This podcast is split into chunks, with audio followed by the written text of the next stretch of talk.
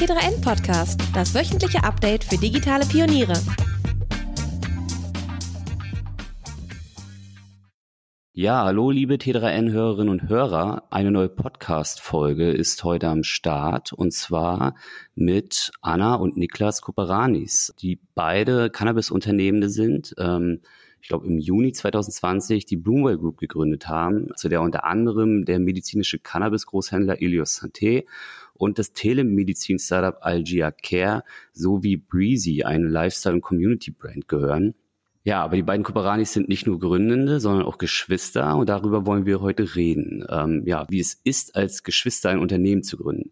Mein Name ist, by the way, Andreas Weck. Ich bin Ressortleiter für das Ressort Arbeit, Karriere und Management und ich habe auch einen Bruder und ich könnte mir nicht vorstellen, mit dem zu gründen, ehrlich gesagt.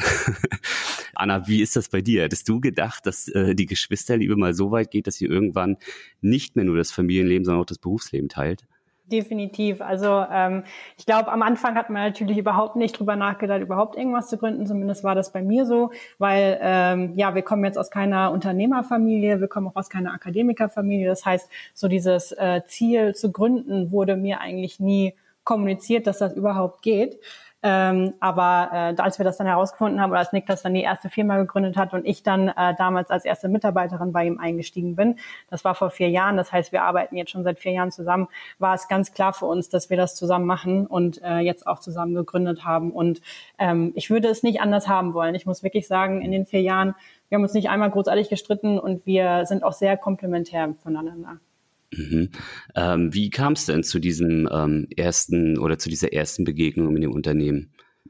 Ja, also Niklas hatte ähm, 2018 das erste Mal selber gegründet und ähm, ja, dann, dann hieß es, Anna, ähm, ich brauche dich als äh, meine Mitarbeiterin. Und ähm, dann habe ich natürlich sofort Ja gesagt. Ich hatte noch einen anderen Job, den ich dann abgesagt hatte, äh, um ihn zu unterstützen. Und ähm, ja, warum Cannabis? Wir haben Familie in Kalifornien. Und mhm. ähm, ja, wir waren eigentlich, seit wir jung sind, immer in Kalifornien einmal jährlich und haben natürlich dann gesehen, wie sich der Markt dort ähm, aufstellt und wie der am Wachsen ist. Und das fanden wir super interessant. Und Niklas meinte dann immer, wenn das irgendwann mal in Deutschland passiert, müssen wir da unbedingt rein. Und das war dann 2017, wo er dann auch den ersten Schritt gemacht hat in die Industrie, wo ich dann selber noch Studentin war. Mhm. Ich muss dazu noch ergänzen, äh, Andreas, also Anna ist mir fast abhanden gekommen. 2018. Nach dem Studium in, in, Barcelona hat sie gedacht, okay, das ist so eine schöne Stadt, da möchte ich gern bleiben. dann habe ich gesagt, äh, das geht leider nicht, Schwesterherz, du musst zurück nach Deutschland kommen, ich brauche dich hier an der Front.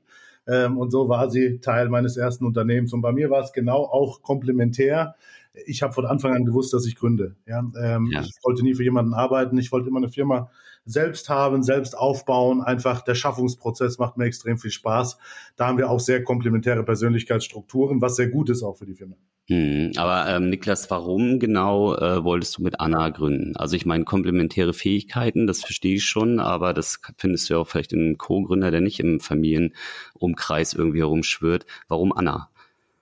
Ich kenne Anna, mein, äh, also ihr Leben lang, ja, also mein Leben lang. Ich bin vier Jahre älter als Anna. So, das heißt natürlich, man hat einen, man hat einen bestimmten Vertrauensbasis, ja, äh, gemeinsam. Ich weiß ganz genau, was sie kann. Sie weiß ganz genau, was ich kann. Sie weiß aber auch ganz genau, was ich nicht kann, und ich weiß auch, was sie nicht gut kann. Ja, mhm. das heißt, wir kennen uns schon sehr, sehr lange, unser ganzes Leben oder ihr ganzes Leben. Und das ist natürlich ein Riesenvorteil, wenn man zusammen gründet. Ich glaube auch, dass wenn man gründet, ähm, auch die Co-Founder, dass es eine familiäre Art von Struktur sein muss, damit man eine Company wirklich in die Skalierung treiben kann äh, und auch sämtliche Wind- und Wetter-Thematiken ähm, dann auch aus dem Weg räumen kann und gemeinsam sich an einen Tisch setzen kann und Sachen auch lösen kann. Ja, das ist mhm. ganz wichtig, glaube ich, wenn man zusammen gründet. Und ich, bei Anna, ich bin mehr so, Big Picture, ja, große Vision, ähm, wo wollen wir hin, Strategie, langfristig, ja. Und Anna ist sehr strukturiert, bricht das dann runter und ist in der Execution sehr stark. Also ist ein wesentlich besserer Manager als mich, ja, als ich. Deswegen bin ich auch da sehr dankbar, dass sie. Dass sie Klingt aber auch so ein bisschen nach so undankbarer Arbeit, die bei Anna dann hängen bleibt. Ich liebe das. Also das ist alles andere als undankbar. Also ich liebe es tatsächlich, mich teilweise auch manchmal ein bisschen zu sehr im Detail zu verlieren. Also da ist dann Niklas auch äh, immer da und sagt dann, ja, ähm, nett und gut, schön, dass du das ausgearbeitet hast, aber lass mal bitte die große Vision nicht vergessen. Ähm, das heißt, wir holen uns immer gegenseitig auch wieder zurück auf den Boden der Tatsachen, wo wir eigentlich stehen, wo wir hinwollen. Und ähm, auch was Niklas angesprochen hat mit dem Vertrauen, das ist gerade in einer Branche, in der wir sind, ähm, Startup-Branche, eine neue Industrie, die gegründet, äh, die, die gegründet wurde 2017. Das ist sehr turbulent. Es gibt extrem viele schnelle Ereignisse und da ist es ähm, sehr schön, jemanden zu haben, mit dem man sich eigentlich täglich über diese gemeinsamen Erfahrungen austauschen kann ähm, und, und da wirklich teilweise auch wahrscheinlich für unsere Eltern ein bisschen zu Lasten unserer Eltern, weil wir da wirklich auch ähm, ja, zu Hause drüber reden, aber die sind dann eigentlich genauso interessiert an dem, was wir machen. Mhm. Also holt ihr dann bald ähm, die Eltern auch noch rein in die äh, als Co-Gründer? Wer weiß. Das wäre wär vielleicht ein bisschen too much, oder? Ja, definitiv. Ich glaube, die sind ganz zufrieden mit ihrer Rente. Ja, das glaube ich auch. Okay, okay. Ähm, äh, Anna, wenn ihr sagt, äh, ihr vertraut euch mehr, ähm, wie genau wirkt sich das dann aus? Also fallen zum Beispiel Entscheidungen dadurch auch schneller, weil ihr gar nicht irgendwie so sehr analytisch in alles Mögliche reingehen müsst, was euch vielleicht vorgelegt wird? Also wenn äh, Niklas dir eine Big, ein Big Picture zeichnet, mhm. äh, glaubst du ihnen dann sofort oder ist das dann eher so, dass du auch da vielleicht erstmal ähm, das auseinander zizierst, ob das brauchbar ist, was er erzählt? Also ich glaube, wir beide sind, sind sehr schnell generell in Entscheidungen. Das lernt man, glaube ich, auch im, im Startup-Leben, dass man da ähm, besser eine schnelle Entscheidung als keine Entscheidung und dann ähm, im selben Punkt eben verharren. Ähm, das ist sehr wichtig im Startup und ähm, ja, wir, wir brauchen teilweise auch überhaupt keine Wörter. Also wenn wir in Meetings sitzen und ähm, dann darüber gesprochen wird, was wir machen, gucken wir uns einfach nur an und wir wissen schon, was der andere denkt und ähm, ja, können eigentlich für den anderen teilweise schon antworten. Ähm, wenn er mir seine großen Visionen erzählt, natürlich gehe ich dann auch in mich und, und äh, überlege, ob das auch ähm, so, so machbar ist. Immerhin ist das ja auch dann Teil meines Jobs, auch ähm, zu hinterfragen, was mein Bruder mhm. mal wieder vorhat. Ähm, aber ähm, ja, wir, wir sind da, wie gesagt, sehr komplementär und ähm, dafür ist er ja auch da, wirklich die große Vision zu haben und manchmal auch übers Ziel hinauszuschießen, ähm, weil nur so kommt man natürlich auch weiter. Mhm.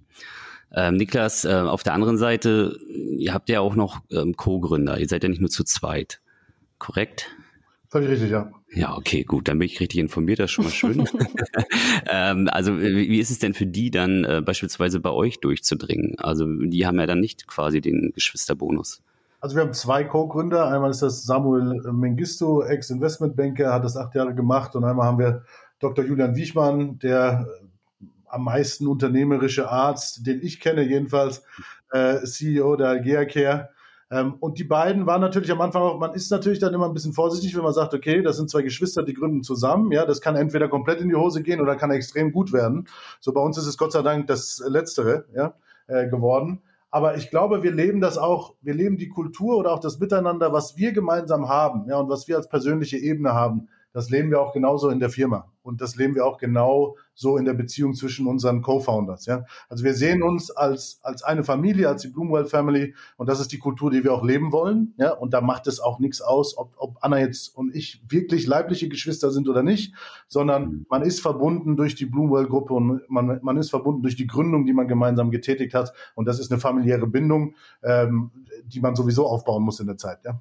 Mhm. Auch wieder in dem, äh, in dem Gründungsteam sind wir wieder sehr komplementär. Also wir haben da wirklich komplett verschiedene Hintergründe. Ähm, also die Diversität ist bei uns nicht wirklich äh, nur auf Nationalität und Geschlecht ähm, fokussiert, sondern wirklich auf äh, verschiedene Bildungsgrade, ähm, verschiedene Erfahrungen im beruflichen Leben. Also da versuchen wir wirklich alle Bandbreiten irgendwie äh, abzudecken, damit wir da ähm, so stark wie möglich aufgestellt sind. Mhm. Äh, ja, nichtsdestotrotz werdet ihr auch mal äh, Konflikte haben. Also egal ob in eurer Viererkonstellation oder halt ihr beide. Ähm, wie, wie kommuniziert ihr dann miteinander? Also ist das denn, also zofft ihr euch mit euren Co-Gründern anders als ihr beide euch zusammen, wenn ihr nur am Familientisch sitzt, beispielsweise gerade? Ich glaube, das Wichtigste ist, dass man immer eine offene Tür hat ja? und immer ein offenes Ohr hat für sämtliche Thematiken, die anfallen können. Äh, ich glaube, dann kommt es gar nicht so weit, dass man sich streitet. Ähm, so, so Dinge, wenn es, wenn es natürlich verschiedene Meinungen gibt und die gibt es in Unternehmen und das ist ja auch wichtig für Unternehmen, dass man komplementäre Persönlichkeiten hat, dass man verschiedene Meinungen hat und dann muss man die Köpfe zusammenstecken, sich an einen Tisch setzen ja, und dann über diese verschiedenen Meinungen sprechen und dann glaube ich, hat man danach ein besseres Bild für die Zukunft als davor. So, das heißt, ich glaube, es fängt auf der Kommunikationsebene an, die man früh gestalten muss, ähm, dass man sagt, okay, ihr könnt mit alle, ihr könnt mit allem zu mir kommen und ich kann mit allem zu euch kommen und wir können drüber reden und wir finden eine Lösung. Ja? Mhm. Äh, da fängt es an und ich glaube, da kann man äh, 99,9 Prozent sämtlicher Streitigkeiten, die vielleicht anfallen können, könnten, ähm, definitiv ausräumen, bevor sie mhm. entstehen. Ja, was ähm, auch sehr wichtig ist, ist ähm, kein Ego oder ein geringes Ego zu haben in, in dem Gründungsteam. Also weil ähm, je, je mehr das Ego im, Vorder-, äh, im Vorderbereich steht, desto ähm, ja, egoistischer sind dann auch die Entscheidungen und letztendlich entscheiden wir immer fürs Wohl der Firma, ähm, fürs Wohl der Mitarbeiter und äh, fürs Wohl der Patienten und das steht bei uns immer an, an erster Stelle und da muss man sich persönlich oder seine eigene Meinung einfach mal zurückstecken und so ist das ja auch in der Familie. Man entscheidet für die Familie, man entscheidet für die gemeinsamen Ziele, die man hat und ob das jetzt ähm, das private Ziel teilweise, ähm, ob das nicht übereinstimmt mit dem großen Ziel, das muss man dann manchmal halt einfach wegstecken können. Hm, verstehe.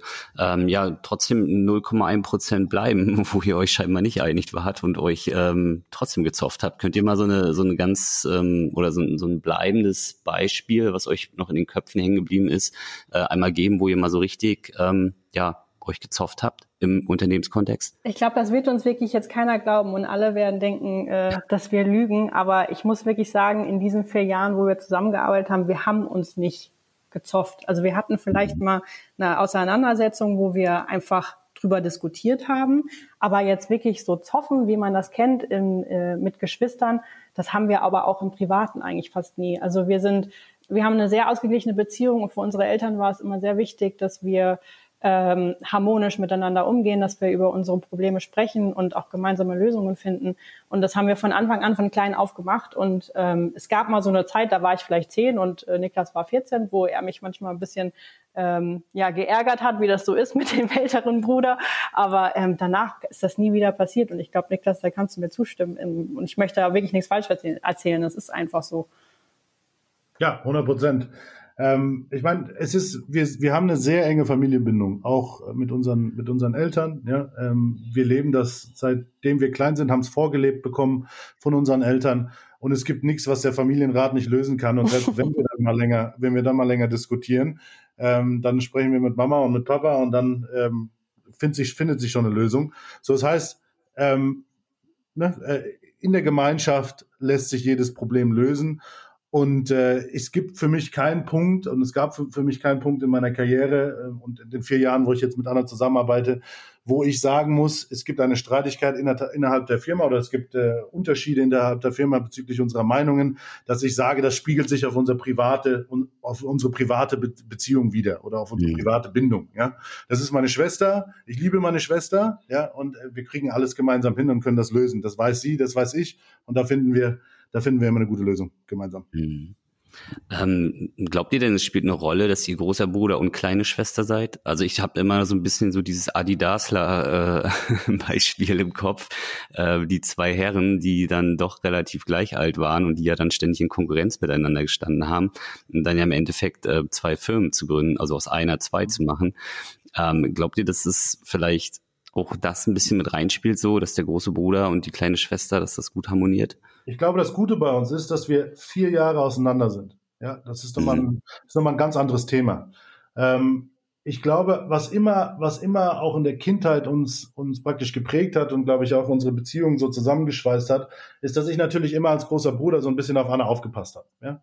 Ähm, ich habe die Sachen immer zuerst gemacht, so bin nach vorne gegangen und Anna ist dann hinterhergekommen als, als, als kleine Schwester und hat es in manchen Dingen natürlich auch einfacher. Und genauso haben wir das im Unternehmen, im Unternehmertum ja auch gemacht. Ja? Äh, wie Anna auch schon gesagt hat, wir kommen aus keinem Akademiker-Background, wir sind auch die ersten in der Familie, die überhaupt studiert haben. So, es hat uns keiner vorgelebt und das heißt, wir mussten das gemeinsam äh, anpacken und das gemeinsam halt schaffen, was wir bis jetzt geschafft haben.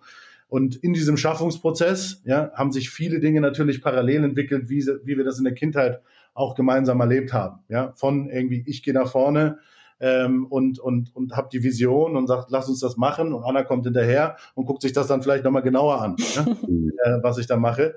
Und deswegen funktioniert es auch so gut bei uns.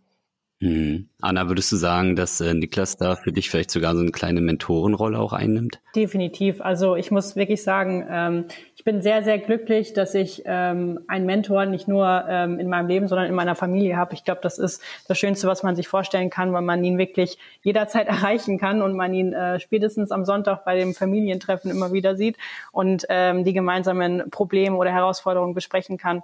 Und ähm, definitiv ist er ähm, ein Mentor, nicht nur im Business, aber auch im, im, im Leben für mich. Mhm. Okay. Ähm, ich muss das immer mal noch mal so nachfragen, weil ich das immer gar nicht glauben kann. Also ich habe ja eingangs schon gesagt, dass ich auch einen Bruder habe.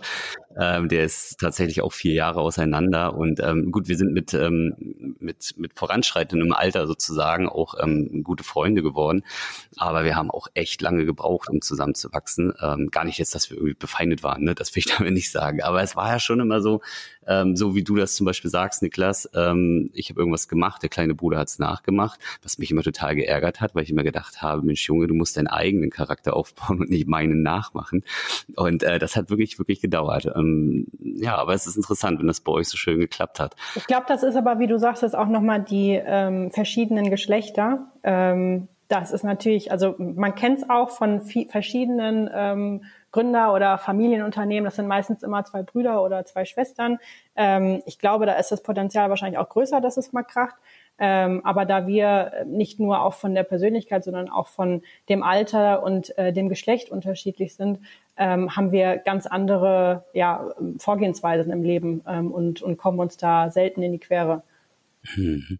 Naja, und ihr musstet wahrscheinlich wirklich auch ein bisschen äh, ja, enger zusammenarbeiten, wenn ihr sagt, dass ihr ja auch einen Migrationshintergrund habt. Ich glaube, ihr kommt aus, der, aus Griechenland, oder? Genau, der Vater. Der Genau. Eure, eure Eltern, ja, genau.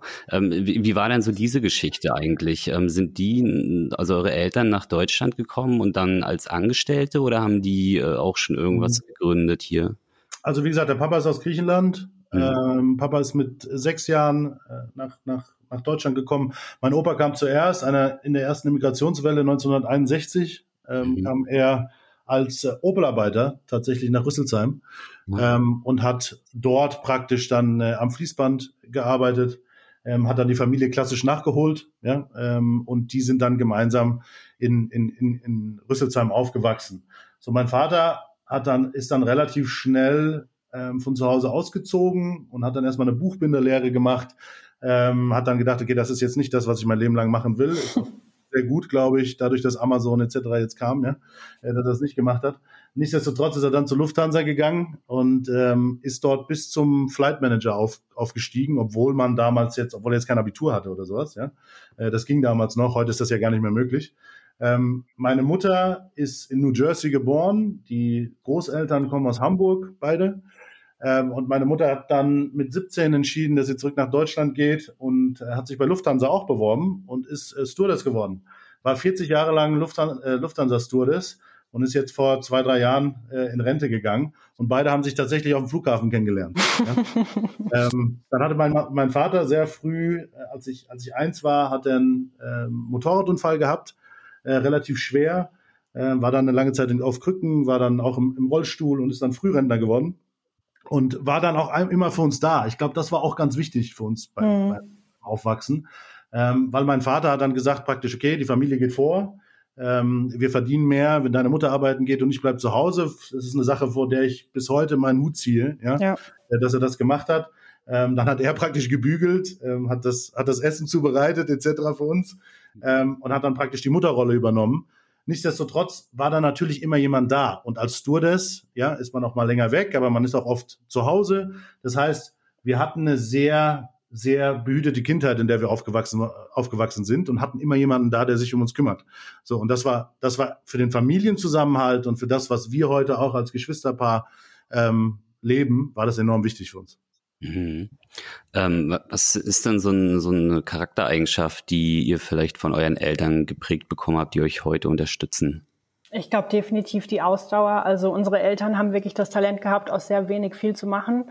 Und das geht nur, indem man ähm, ja Ausdauer hat, das Ziel vor Augen hat und vor allem zusammenhält. Ähm, und unsere Eltern sind wirklich das perfekte Vorbild, ähm, ja, um ein, ein funktionierendes Team zu sein. Und ich glaube, das, das kann man nur von seinen Eltern lernen. Und nur wenn die Eltern harmonieren, harmonieren auch die Kinder. Und ähm, ja, ich glaube, da sind wir beide enorm dankbar, dass die beide so tolle Vorbilder für uns waren. Ja, ich glaube auch mein, also vor allem von meinem Vater, bei mir war es äh, der Ehrgeiz und einfach die Disziplin auf der einen Seite. Mein Vater war lange ähm, Hochleistungssportler, 800 Meter Läufer vor dem Unfall noch äh, bis deutsche Spitze. Und ähm, von meiner Mutter definitiv die ähm, die die streitschlichtende Art auf der einen Seite, ja, dass man auch, äh, dass man auch äh, sich zusammensetzen kann und immer eine Lösung findet.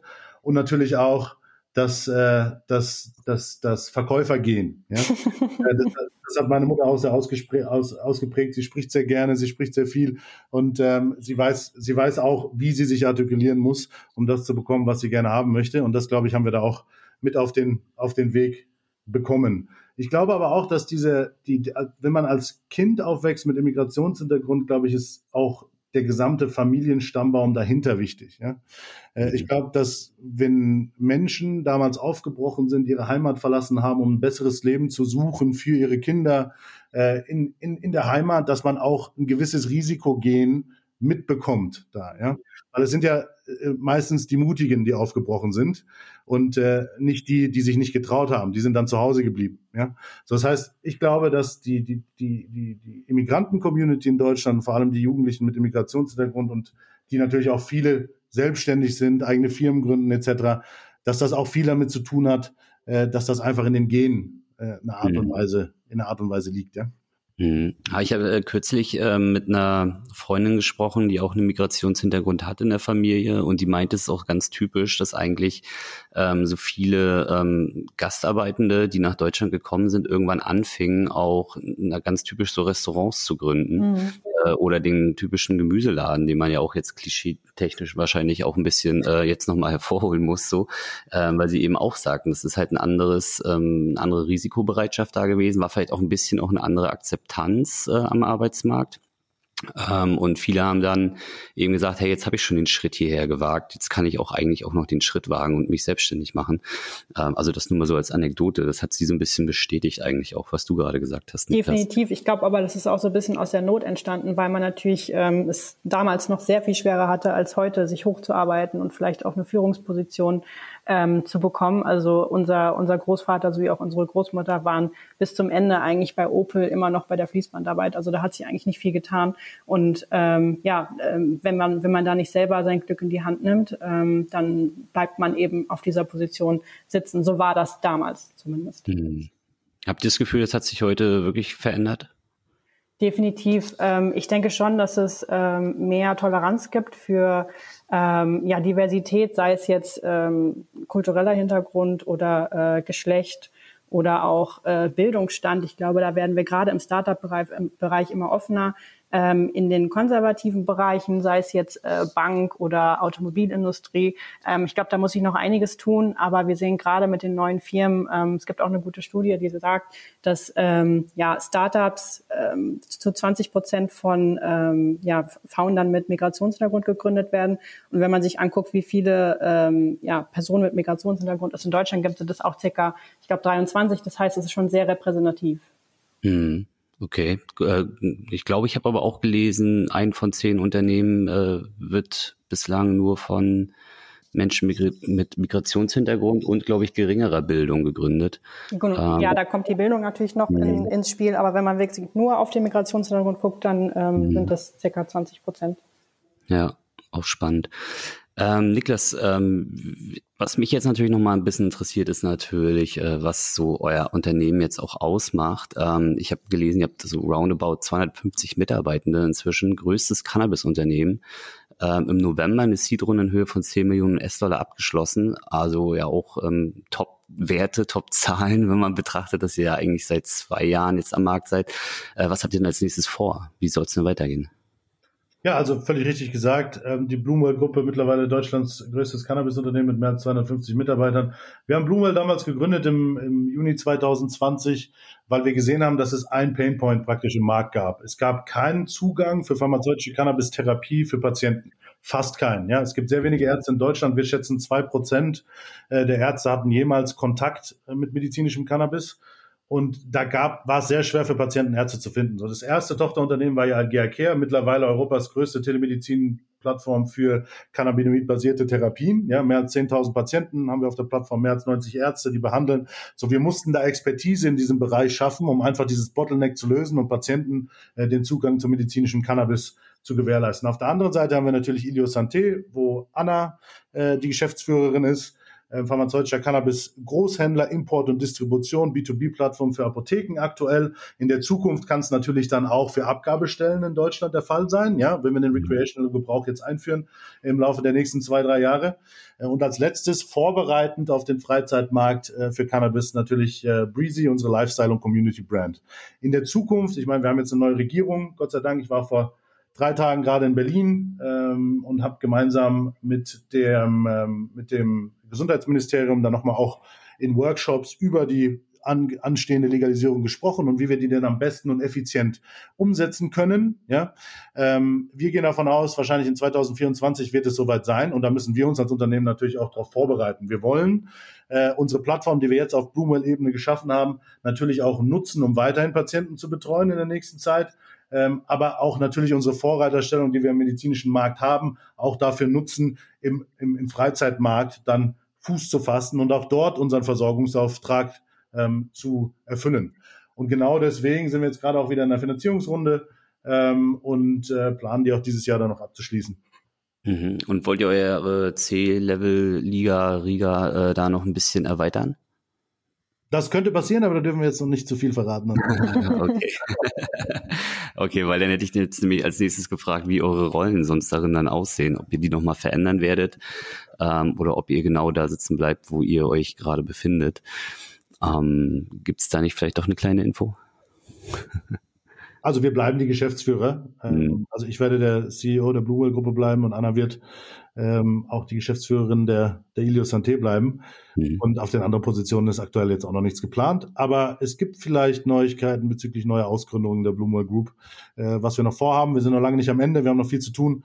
Äh, der Cannabismarkt, der medizinische Cannabismarkt ist jetzt fünf Jahre alt. Ja, ich mache das ja auch seit, seit, seit Anfang, hat sich einiges getan, aber da ist auch noch einiges zu tun.